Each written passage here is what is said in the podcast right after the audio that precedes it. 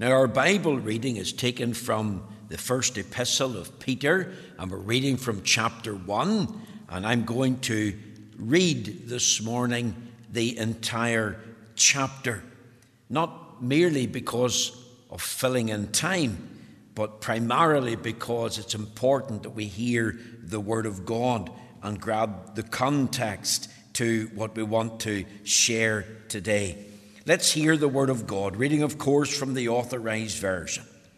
1 Peter chapter 1, verse 1.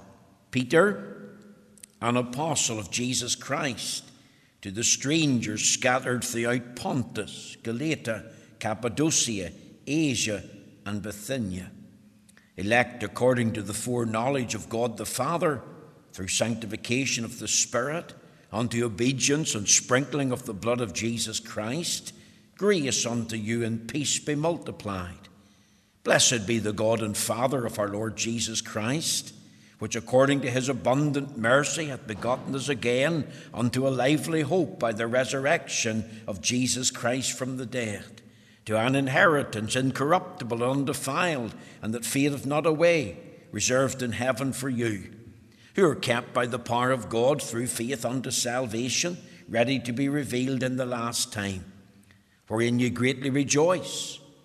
Though now for a season, if need be, ye are in heaviness, through manifold temptations, that the trial of your faith, being much more precious than of gold that perisheth, though it be tried with fire, might be found unto praise and honour and glory at the appearing of Jesus Christ, whom having not seen ye love, in whom, though now ye see him not, yet believing, ye rejoice with joy unspeakable and full of glory, receiving the end of your faith, even the salvation of your souls of which salvation the prophets have inquired and searched diligently, who prophesied of the grace that should come unto you, searching what or what manner of time the Spirit of Christ which was in them did signify, when it testified beforehand the sufferings of Christ and the glory that should follow, unto whom it was revealed that not unto themselves, but unto us they did minister the things which are now reported unto you by them that have preached the gospel unto you with the Holy Ghost sent down from heaven, which things the angels desire to look into. Wherefore, gird up the loins of your mind, be sober, and hope to the end for the grace that is to be brought unto you at the revelation of Jesus Christ. As obedient children, not fashioning yourselves according to the former lusts in your ignorance, but as he which hath called you is holy, so be ye holy in all manner of conversation, because it is written, Be ye holy, for I am holy. And if ye call on the Father, who without respect of persons judgeth according to every man's work, pass the time of your sojourning here in fear. For as much as you know that you're not redeemed with corruptible things as silver and gold from your vain conversation received by tradition from your fathers, but with the precious blood of Christ, as of a lamb without blemish and without spot, who verily was foreordained before the foundation of the world, but was manifest in these last times for you, who by him do believe in God, that raised him up from the dead and gave him glory, that your faith and hope might be in God. Seeing ye have purified your souls in obeying the truth through the Spirit unto unfeigned love of the brethren, see that ye love one another with a pure heart fervently, being born again not of corruptible seed, but of incorruptible, by the word of God which liveth and abideth for ever.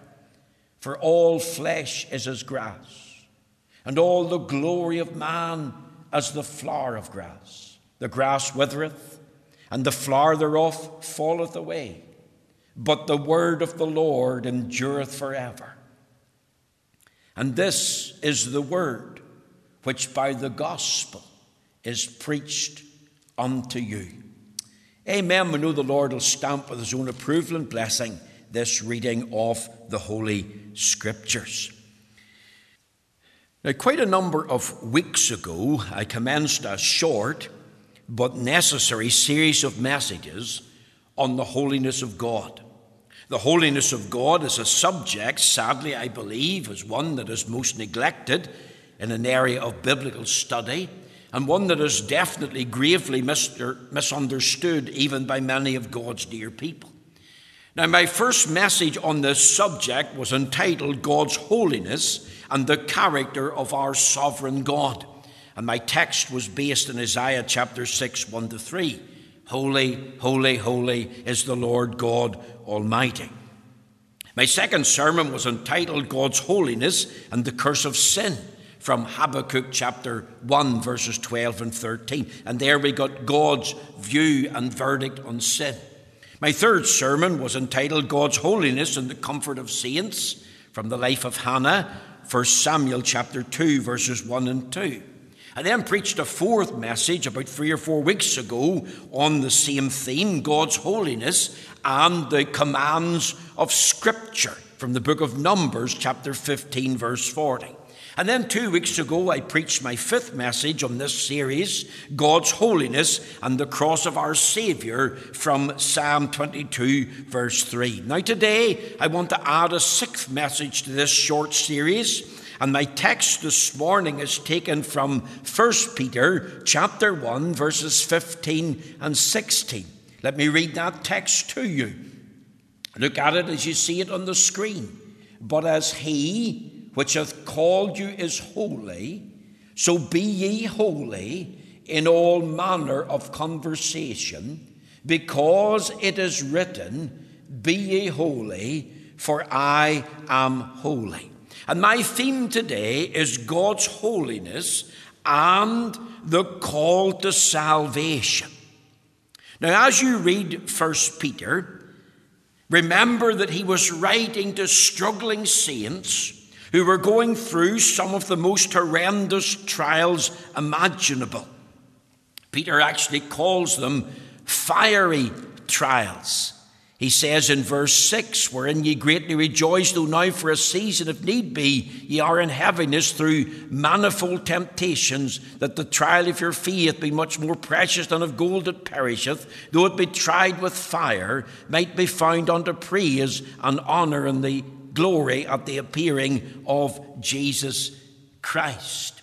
Remember, these fiery trials that they were experiencing were in the days when Nero was the Caesar on the throne at Rome.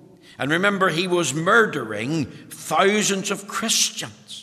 And I have no doubt that many of God's people were truly frightened and fearful, and many, no, no, doubt, were thinking of the danger of giving up completely and following Christ and turning their back upon the Savior. So here's Peter, inspired by the Holy Spirit, writing to encourage them. He wants them to persevere, he wants them to continue in the faith, and he wants them to our hearts and minds with the great truths of the glorious salvation that we have in Christ Jesus the Lord. And as you read through 1 Peter, especially from verse 3 right through to the end, that's what Peter is writing about. The great theme of our glorious salvation in Christ. It's all about the outworking of God's glorious salvation in the hearts and lives of His people.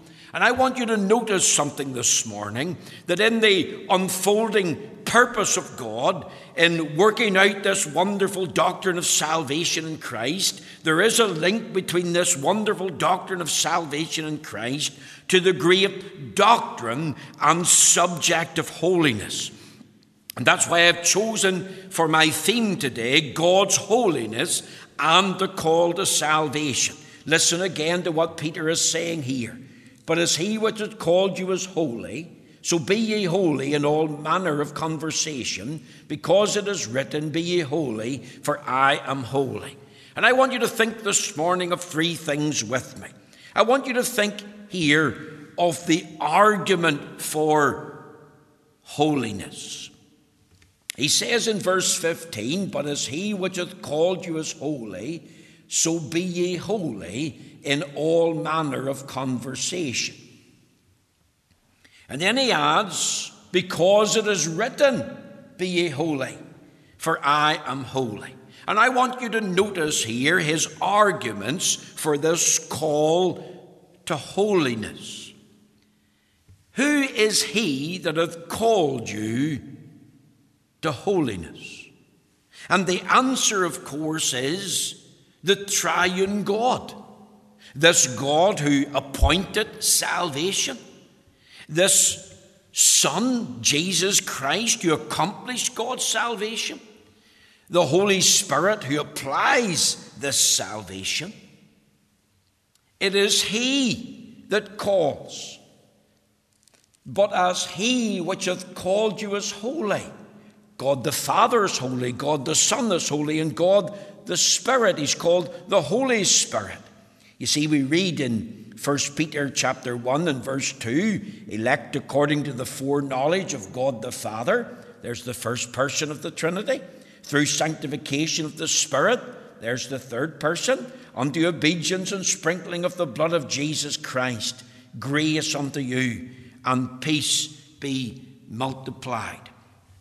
Now, here's Peter's very profound yet doctrinal argument for holiness. And his argument is simple that because God is holy, and because it is God who has called you to salvation. As he which hath called you is holy, so be ye holy. Holiness remembers the very essence of God's being. What is God's like? Uh, God is intrinsically holy. We have already read from Isaiah chapter 6, verses 1 to 3 Holy, holy, holy is the Lord God Almighty. Notice the repetition of the word holy there, it's complete. We don't read in the scriptures eternal, eternal, eternal, or love, love, love, or mercy, mercy, mercy, or grace, grace, grace. No, when we're thinking about God, we're thinking about a God who's intrinsically holy, and the reference is Holy, holy, holy is the Lord God Almighty. In the book of Exodus, chapter 15, we read the words, who is like unto thee, glorious in holiness.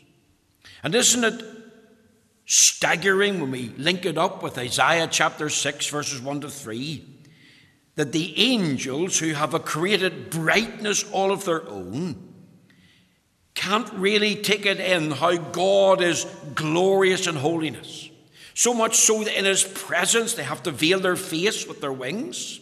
So much so that they have to veil their flesh with their wings.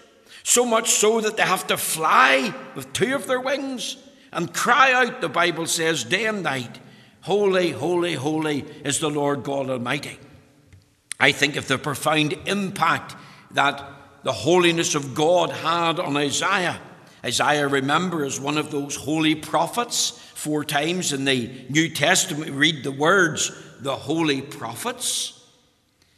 Isaiah, whenever he saw this vision of God, really a vision of the second person of the glorious Trinity, the Lord Jesus himself, glorious in holiness, he cried out, Woe is me, for I am undone. I'm a man of unclean lips. Isaiah, this holy prophet who had been preaching woe and woe uh, uh, against the, the children of Judah for their sinful lifestyle, this man is filled with a deep conviction as he beheld the Lord's holiness and became aware of how sinful he really was and his awareness of, of God to have mercy upon him and his need of divine grace. Now, here's the point this morning the holiness of God must have a profound impact on our lives. Now, I of course believe that there is such a thing here, and this is what Peter's emphasizing, as a practical holiness or a practical godliness. There must be in the Christian life a pursuit of biblical holiness. Why? Because the God who has called us to salvation, that God is in fact glorious in holiness, and therefore this God who has called us to salvation also has called us to a life of holiness. But as he which hath called you is holy, so be ye holy. Now, when you read that word holy, young people or men and women, what do you think about? Do you cringe at that word? Or do you cry out before God, Woe is me, for I'm undone. I'm a man of unclean lips.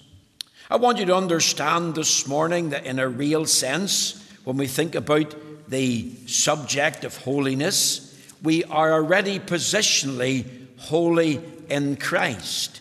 In the book of Corinthians, in 1 Corinthians chapter 1, we read in the verse 2 unto the church of God which is at Corinth, to them that are sanctified in Christ Jesus. Think of those words which are sanctified in Christ Jesus. That word sanctified means set apart, which is connected to our word holy. We're already positionally sanctified in Christ. He mentions it again in 1 Corinthians 6 and verse 11. And such were some of you, but ye are washed, but ye are sanctified, not being, but are sanctified. And of course, that's very, very important. It means we're already separated unto God in Christ. Because of our union with Jesus Christ, we are already positionally giving a holy standing before God in Him. We are already positionally holy because of our union with Christ, because of our relationship to the Savior. Remember, we are accepted by God in the beloved, and the righteous life of Jesus Christ is put to our account, and we enjoy the imputation of Christ's righteous life uh, put to our account by virtue of faith in Him. But we're also called in the Bible not only to enjoy this positional holiness, but we're also called of God to pursue a life of practical holiness. And sadly, many of God's people forget this. Many of God's people neglect this. And there's many aspects of our lives where this pursuit of biblical holiness is forgotten about. Over there in the book of Ephesians, in Ephesians chapter 1 and in the verse uh, 4, uh, the, the Apostle Paul says, According as he hath chosen us in him before the foundation of the world, that's to do with our election, that we should be holy and without blame before Him in love. And you see, I go back, when you think of the word holy or holiness, does that make you cringe or cry out before God? You see, many people have this idea well, if I'm going to be holy, I must be somber, and I must have a long face, and I must be afraid to laugh or, afraid to smile. Other people have this idea well, we must shut ourselves up from the world, go into a state of permanent isolation. And of course, that's what they did in the medieval times when they entered into the monastery or the nunnery. Other people think, well, I must give up certain things, even legitimate pleasures of life. I must deny myself ice cream. I must deny myself chocolate. And um, other people imagine, well, if I'm to be holy, and pursue holiness, I must try and earn God's favour and I must reach a place where, where God is pleased with me. But I want to say this morning that that is not even a part of true biblical holiness because that's nothing to do with the meaning of true biblical holiness. Here we are, but as he which hath called you is holy, so be ye holy. And what does that mean? It means to be set apart. It means to be separated from a life of sin unto God. We're not only separated from all known and secret and presumptuous sins, but we're to live a life of entirely consecration for God. We're not living for ourselves, we're living for the Saviour. And we're 100% genuine in that pursuit. Let me give a little illustration this morning. Think of a new driver, and he's taking his driving test. And as the driving instructor is getting out of the car, he says to the young fella that you have passed. You have almost a perfect test. You only made one mistake. And the young fella said to the driving instructor getting out of the car, I'm glad I don't have to drive like that all of the time. And you see, isn't it true that in the journey of life, Many put on a good show in relation to the Lord's Day. the Wednesday night prayer meeting and the Bible study, the Friday night youth group. Many put on a good show in front of others.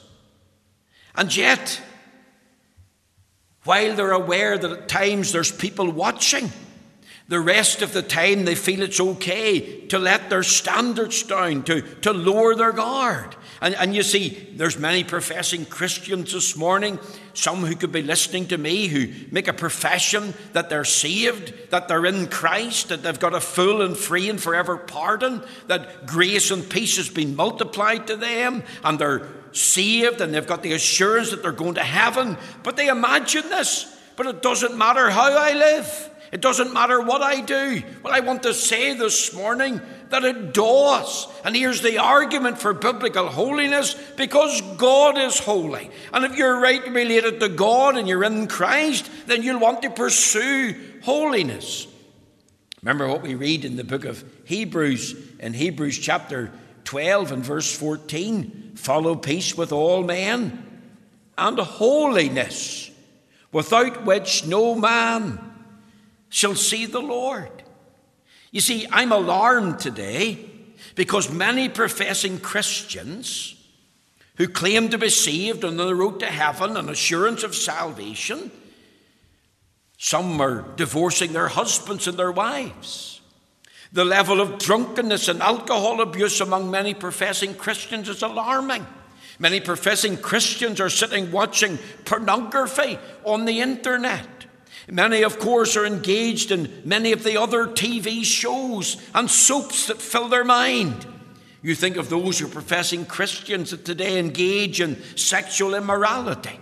You, you think of the many professing Christian businessmen who have a very bad reputation um, if you speak to their employees or speak to those that they owe money to.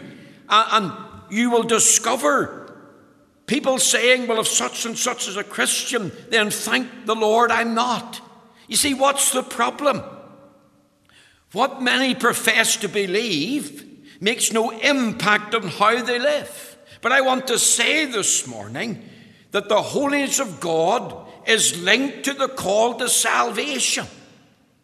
And if God is transcendent above and beyond us, and if God is totally free and separate from all sin, if God is not only absolutely sinlessly perfect, but is intrinsically holy, if God is thrice holy, then God's people who profess to be saved in Christ have to learn to hate sin, have to learn to flee from it, and have to follow after holiness as they follow after the Lord. Remember what the Bible tells us there in the book of Romans, in Romans uh, chapter 12, verses 1 and 2. Paul makes a very, very profound statement.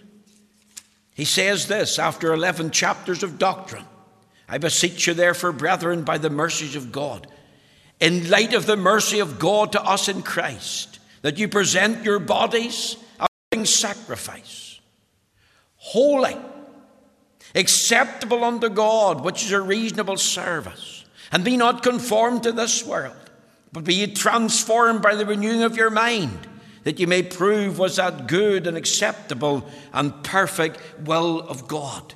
And you see, far too many professing Christians today are allowing the world to squeeze them into their mold. And it ought not to be. While we're positionally holy in Christ, there must be the pursuit of practical holiness. And I believe, of course, this is for every professing Christian. There's not one exclusion to this. This is not just for the pastor or the preacher. This is not just for the elder or the church worker. But this is also for the ordinary Christian. This is for the young person. This is for the elderly. This is a subject that we need to pay attention to. Notice not only the doctrinal argument for this call, but did you notice the authoritative argument for this call? Verse 16, because it is written, Be ye holy, for I am holy. Now here's Peter, and I believe he's recognizing the authority of the Word of God. He's turning our attention to two passages Leviticus chapter 11 and in the verse 44 For I am the Lord your God. Ye shall therefore sanctify yourselves, and ye shall be holy, for I am holy. Neither shall ye defile yourselves with any manner of creeping thing that creepeth upon the earth. And in Leviticus 19 and in the verse 2, speak unto all the congregation of the children of Israel and say unto them, Ye shall be holy, for I, the Lord your God, am holy. Peter's recognizing the authority of Scripture. And he emphasized that because many today don't, even in the church. Many preachers today and professors, they deny the inspiration of the Holy Scriptures. They deny its inerrancy. They deny its veracity, that that's its truthfulness, young people. They deny its authority.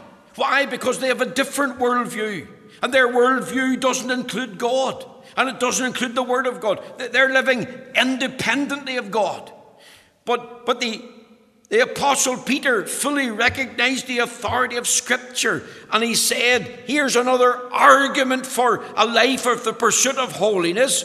There's a, a biblical, authoritative argument linked to this call. And if you think of the life of our Lord Jesus Christ, the Lord Jesus actually believed in and submitted himself to, to the full authority of the Holy Scriptures.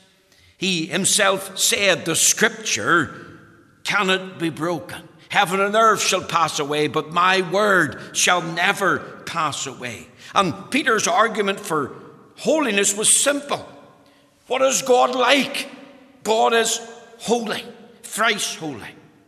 And here's another argument. What does the Bible say? And if you're a Bible believer this morning, then you need to take this seriously. And I want you to notice if you look, it says, So be ye holy in all manner of conversation. Now, that word conversation is an old Elizabethan word. It has to do with your style of living, your, your lifestyle. It's not just your words, but it has to do with your thoughts. It has to do with your actions and deeds. It has to do with your, your motivation.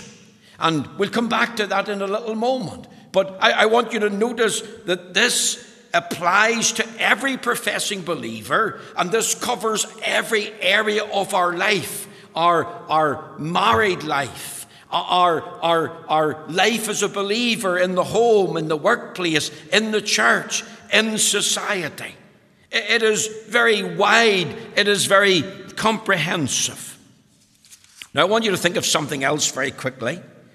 Not only the arguments for biblical holiness, but I want you to think of the arrangements for biblical holiness.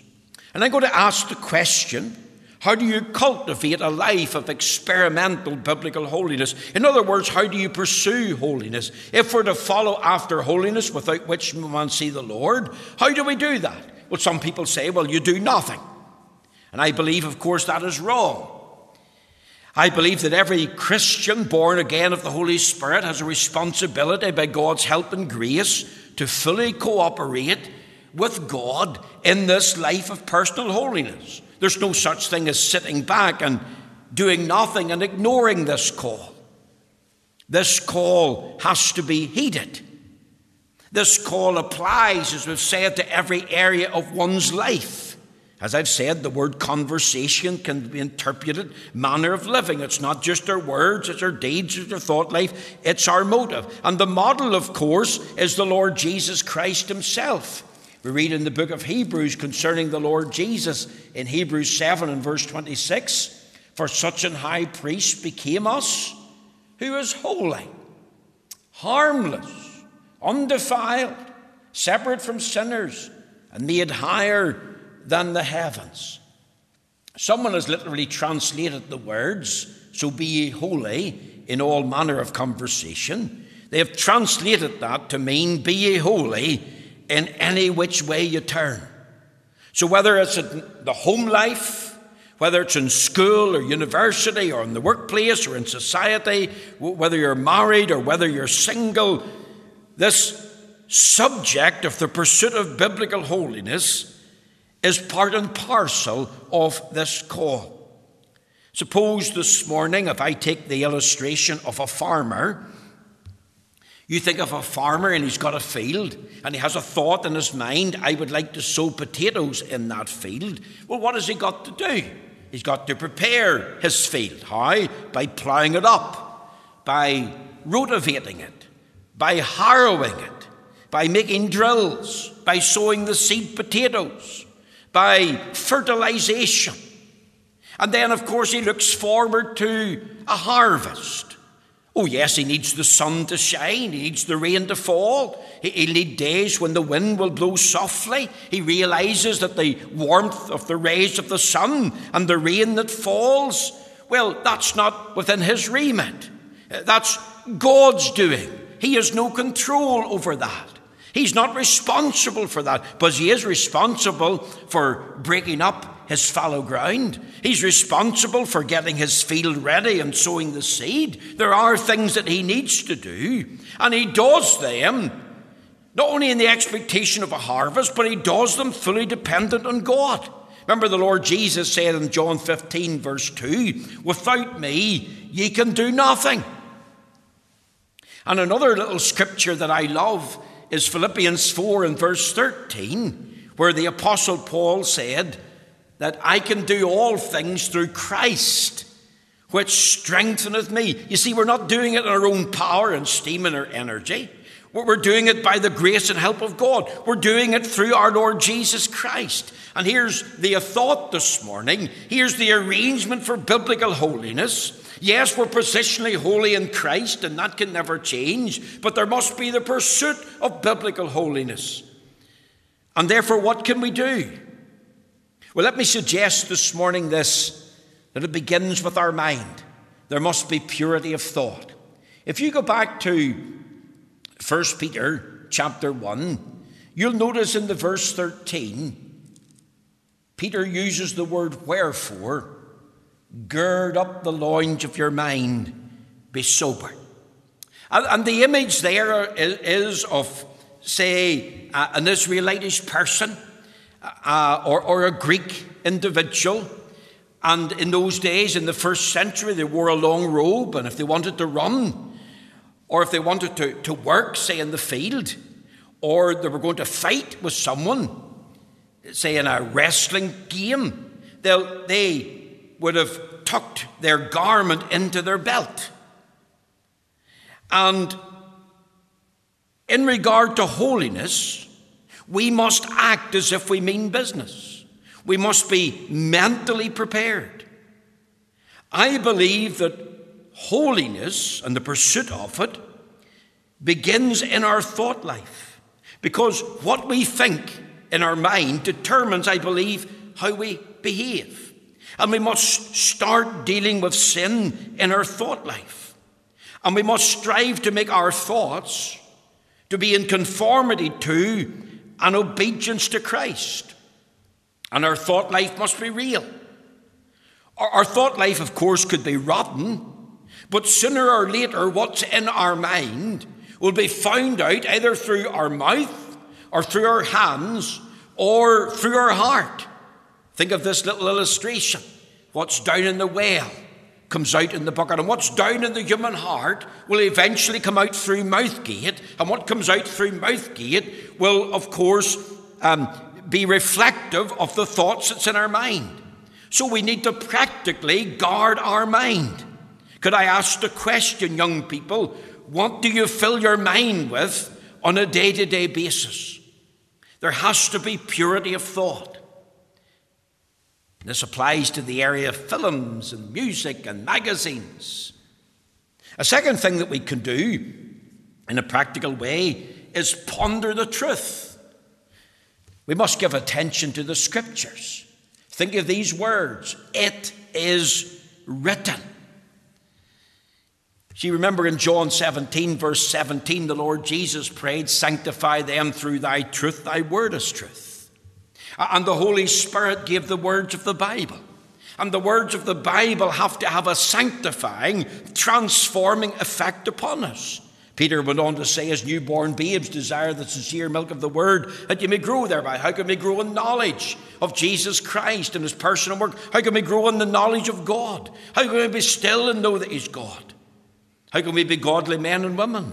Well, of course, part of the answer is to uh, meditate on the Holy Scriptures. Remember, the psalmist said in Psalm 119, he made a tremendous statement wherewithal shall a young man cleanse his way by taking heed thereto according to thy word. Thy word have I hid in mine heart that I might not sin against thee. This book will keep us from sin. Sin will keep us from this book. And remember the godly man in Psalm 1, he is portrayed for us there, characterized by the negative, the things that he doesn't do. Blessed is the man that walketh not in the counsel of the ungodly he doesn't listen to the advice of the ungodly. That's not his worldview. Nor he doesn't stand in the way of sinners, nor sitteth in the seat of the scornful. Why? But his delight is in the law of the Lord, and in his law doth he meditate day and night. He's a man of one book. And young people, I would say to you, cultivate the habit of reading your Bible every day. Cultivate the habit of meditating on the Holy Scriptures. Cultivate the habit of getting a little word from God. It might only be a few verses, it might be a chapter. But cultivate the habit of pondering the truth in your mind. The third thing that I would suggest to you is the pursuit of tests. Could I ask this morning, what is your attitude to the preaching of Jesus Christ? Sabbath by Sabbath, even in a live broadcast? Can you take it or leave it? It's no big deal. Doesn't matter whether I listen or not. Do you have a regard for the day of God? Remember the Sabbath day to keep it holy? Do you have a regard for the name of Jesus Christ? What about the cause of Jesus Christ? What is your attitude to prayer? Do you engage in private prayer on a daily basis? Can you get down on your knees and cry out, God, help me? Do, do, you join in the public times of prayer? Even though we can't physically meet, you, you could still join with us. What about your attitude to the people of God? Is that not vital?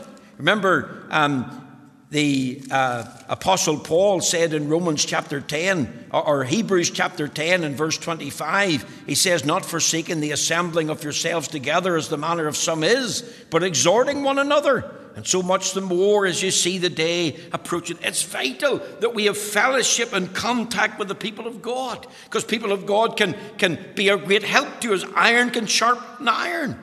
What is your attitude to the power of indwelling sin? Remember again what uh, Paul was able to say in Romans chapter 6 and verse 14. What for sin shall not have dominion over you, for you're not under the law, but under grace. What shall what then shall we say? What then shall we sin because we're not under the law but under grace? God forbid. Know ye not that to whom ye yield yourselves servants to obey his servants, ye are to whom ye obey, whether of sin unto death or of obedience unto righteousness? But God be thanked. But ye were the servants of sin, but ye have obeyed from the heart that form of doctrine which is delivered unto you. Being then made free from sin, ye became the servants of righteousness. Christ, you're no longer under the dominion and the control and the power of sin. Sin's power has been broken. Sin has lost its power in your life. You're a believer now. Your life has been changed and transformed. You've been gifted with the gift of victory over sin through the power of the indwelling Christ. You must guard yourself against secret sin, guard yourself against the little sins. Guard yourself against presumptuous sins. Don't harbor bitterness in your heart. If you're bitter against a brother or a sister in Christ whom you've sinned against or they've sinned against you, deal with it. Deal with anger. Deal with lust. In fact, doesn't Peter say that? He says, as obedient children, not fashioning yourselves, not conforming yourselves according to the former lusts in your ignorance. He was well aware that they were controlled by their lusts in their ignorance. But now, because they're in Christ. They're to pursue holiness. Pray that you'll be sensitive to sin. Pray that you'll not cover up sin. Pray that you'll not be guilty of secret sin. It's easy to do that. But remember, you're not on your own. You can have divine help. You can have divine grace. You can ask for the Holy Spirit. Doesn't the Bible say In the book of Luke, in Luke 11, verse 13, how much more shall your heavenly Father give the Holy Spirit to them that ask Him? And you can ask for the Holy Spirit to make you sensitive to sin. And these are pers- their pursuit of tests. What's your attitude to the preaching of Christ, to the prayer meeting, to participation at the Lord's table? Do you welcome it? You, the, the people of God, the, the power of indwelling sin. What, what, what's your attitude to the provision of, of God's great salvation? Maybe you're this morning, you've grown weary, you're discouraged, you're, you're tempted to quit. I want you to think of who you are in Christ. I want you to think of what you have in Christ. I want you to count your blessings this morning. I want you to think of the great wonders of the gospel. I want you to think of who Christ is and what He's done. Think of your union in Christ that can never be severed. Think of the power of the grace of God. Think of the peace of God that's multiplied in your life. You see, this is the arrangement for biblical holiness.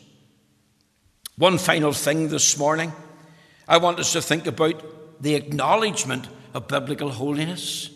As you get your eyes in Christ, remembering I believe He is a perfect model for us to live by.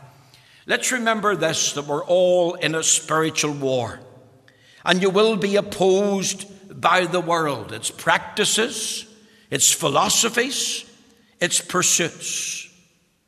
The Bible tells us there in 1 John chapter 2 and in the verses 15 and 16, it makes this tremendous statement. It says, Love not the world neither the things that are in the world. If any man love the world, the love of the Father is not in him. For all that is in the world, the lust of the flesh and the lust of the eyes and the pride of life is not of the Father, but is of the world.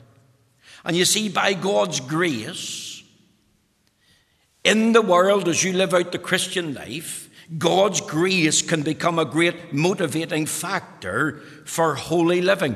Because as you think of the sinfulness of this world, the fact, of, the fact that you're not to, to love this world, but you're going to constantly focus on Christ and, and God's great plan of salvation for us, and even though you're going to be pers- opposed by the world, you're going to still continue in this pursuit of holiness.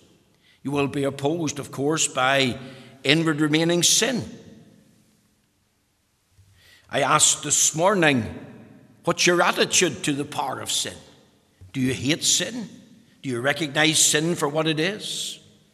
Do you mourn your sin? Do you repent of it? Do you repudiate it before God? I acknowledge that sin is present with all of us in our thoughts, in our words, and our deeds. And I often feel that I'm such a poor specimen as a Christian. I often feel I'm such a poor specimen of a, a preacher. I, I'm not worthy. But I throw myself upon the mercy of God. I cry out for God's grace to help. I, I realize that I, I must, in a sense, fight the good fight of faith. And I've got to recognize that the old nature, I've got to put it to death by the grace and help of God. We're also opposed by the devil. The devil hates holiness, the, the devil hates God the devil hates a holy people. The devil were revealed in Peter like a roaring lion, seeking to devour us. Whom to resist? If I told you this morning there's a lion on the loose outside, well, you would not go out. You would keep your kids indoor. You would take every precaution. You would be watchful. You would be alert. You would be spiritually alert. And that's, of course, the point this morning. Yes, we're not going to be perfect, but we must strive purposefully. By the grace and help of God, one day we will be perfect. Remember what we read there in 1 John uh, chapter 3 and the verse 2 Beloved, now are we the sons of God, and it doth not yet appear what we shall be. But we know that when he shall appear, we shall be like him, for we shall see him as he is. And every man that hath this hope in him, that because you're in Christ and you're living for Christ, and one day you're going to be with Christ and you have this hope that you're going to be like Christ. Listen to this. Every man that has this hope in him purifieth himself, even as he is pure. And it was the great John Calvin that said, What we behold will have a great effect in what we become. He went on to say we must be constantly making progress both in the knowledge of God and in conformity to his image. If you today are saved by the grace of God in Christ, and you have a perfect standing positionally in Christ, and therefore you're sanctified and set apart unto God, set apart from sin. There's a change and transformation. If any man be in Christ, he's a new creature. All things have passed away and all things have become new. And you're secure in Christ, and you'll know that that union can never be severed. And yes, you're going to be opposed by the world and opposed by the inward remaining sin, opposed by the devil. You will acknowledge that. And then you'll see, as you get your eyes in Christ, the encouragement and the help for this great quest of pursuing biblical holiness. I go back to our text this morning. I leave it with you. I emphasize it.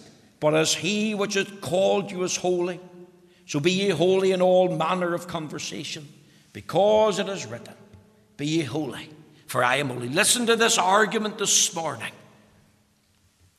What God is like and what the Bible teaches. Think of this arrangement for biblical holiness.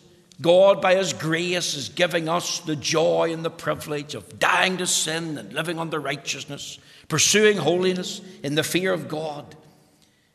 And we acknowledge that we'll never be perfect. We acknowledge that we have many enemies. But in the end, we shall be like Christ, which is far better. May the Lord bless you this morning. Thank you for tuning in. Thank you for listening again to this message.